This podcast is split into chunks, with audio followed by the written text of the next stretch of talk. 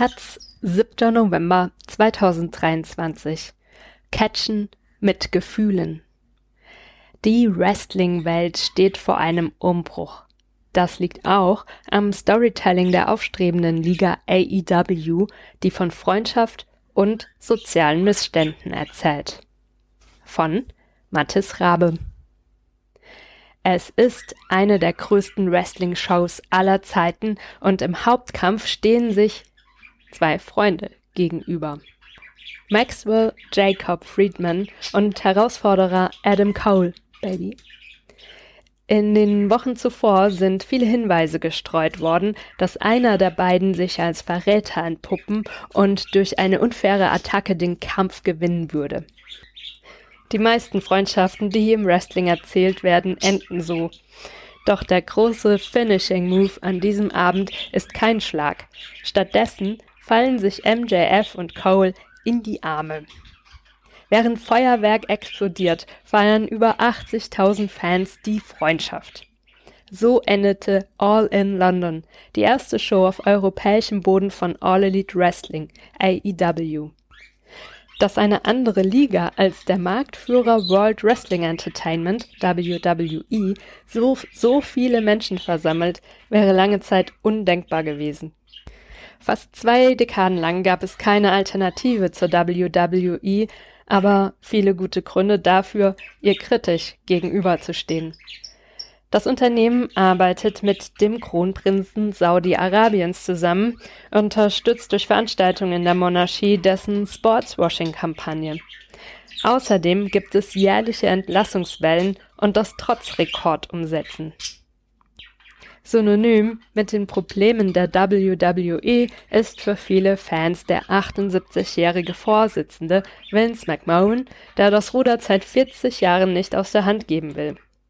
2022 musste er zurücktreten, nachdem Schweigegeldzahlungen öffentlich geworden waren, durch die er mutmaßlich sexuelle Beziehungen mit Angestellten vertuscht hatte. Nur wenige Monate später, als der Druck der Aktionäre nachgelassen hatte, kehrte McMahon an seinen Posten zurück. Zu hoffen, dass das Unternehmen sich selbstständig erneuert, wäre optimistisch. Auch AEW wird von einem reichen Unterhaltungsmagneten geführt. Den Weg geebnet hatte aber eine Gruppe von Wrestlern namens The Elite. Obwohl sie nicht im Fernsehen, sondern bei kleineren US-Ligen und in Japan auftrat, hatte sich die Gruppe über Social Media eine große Gefolgschaft aufgebaut und 2018 bereits eine eigene Show namens All In veranstaltet. Tony Khan, selbst ein großer Wrestling-Fan, nahm das wahr und stieg als Geldgeber ein. Er brachte das Projekt zu den Fernsehanstalten. In Deutschland wird die wöchentliche Show Dynamite mittlerweile von D-Max übertragen. Dass es ein alternatives Fernsehprodukt gibt, hat das Wrestling-Geschäft belebt, auch kreativ. Denn Wrestling-Matches sind Moralstücke in Kampfsport gewandt. Wrestler spielen Babyfaces und Heels, wie man im Jargon sagt, also Figuren mit guter und böser Gesinnung. Den Guten soll das Publikum zujubeln, die Bösen soll es ausbuhen. Da dieses Prinzip einigermaßen simpel ist, waren auch die Figuren in den Shows oftmals stereotyp und mitunter problematisch. WWE ließ etwa 2004 während des Irakkriegs einen arabisch-amerikanischen Charakter namens Mohammed Hassan auftreten, der zunehmend wie ein Al-Qaida-Mitglied inszeniert wurde. 2014 lief der bulgarische Wrestler Russev mit einer russische Flaggen schwenkenden Militärparade und einem Bild Putins ein. Hassan und Russev waren Schurkencharaktere. Ihre provokative Inszenierung diente allein dazu, das Publikum gegen sie aufzubringen. Dann eilte ein US-amerikanischer Held zur Rettung. So komplex wie der aktuelle Träger von AEWs World Championship Titel Maxwell Jacob Friedman ist dagegen keine der WWE-Figuren. Auch Friedman, besser bekannt unter dem Akronym MJF, war den Großteil seiner Laufbahn über ein Heel. Dennoch ist es ihm gelungen, reale Antisemitismuserfahrungen zu thematisieren und in seine Geschichte zu integrieren. MJFs Figur ist die eines überheblichen Schnösels mit Burberry-Schal. Das Publikum bezeichnet er gerne general generalisierend als arm und abstoßend. MJF wurde immer verlässlich ausgebuht bis zum Februar 2022. Da spricht er in einem der beeindruck beeindruckendsten Segmente der AEW-Geschichte von Mobbing-Erfahrungen als Jugendlicher. Davon, ein Außenseiter gewesen zu sein, mit ADHS und Lernschwächen. Schließlich berichtet er, er sei von Mitschülern mit Münzen beworfen und dabei antisemitisch beleidigt worden. Währenddessen weint er. Wie jede Rede in einem Wrestlingring hat auch diese den Zweck, einen Kampf zu bewerben. MJF verwebt die Ausführungen mit seiner Rivalität mit dem Wrestler CM Punk.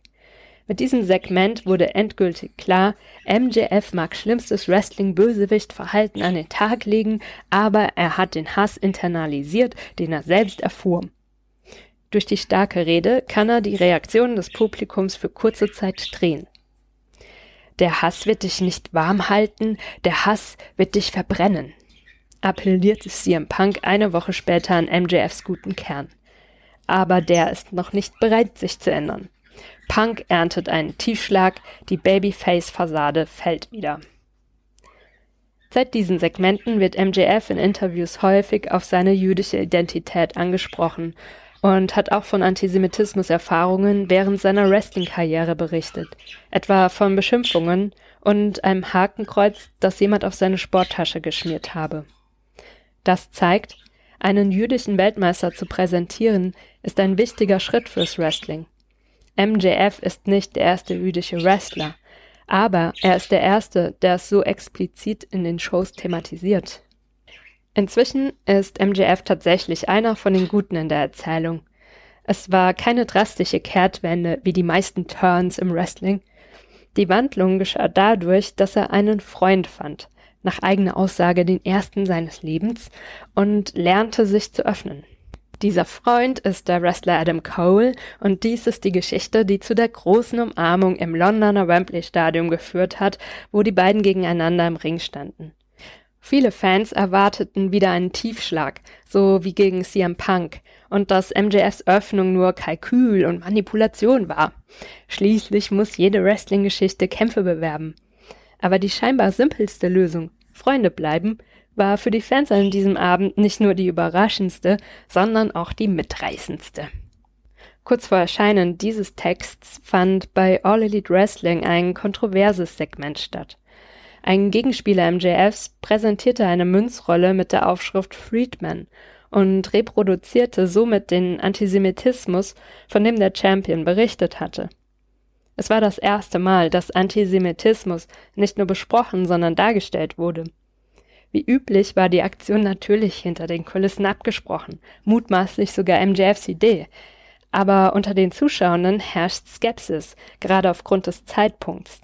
Ist Wrestling ein geeignetes Medium, um derartige Geschichten zu erzählen?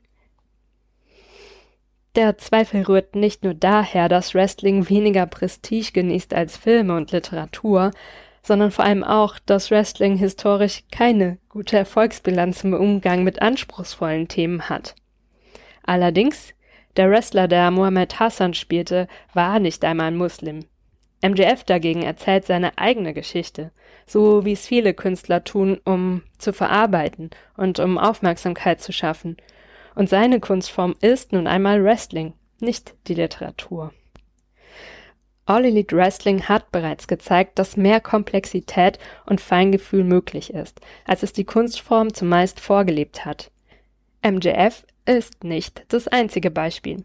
Ebenso könnte man sich den ängstlichen Cowboy Adam Page ansehen, der weniger selbstbewusst daherkam, als es für die Helden des Wrestlings Tradition ist. Er musste auf seinem Weg an die Spitze erst seine Selbstzweifel besiegen.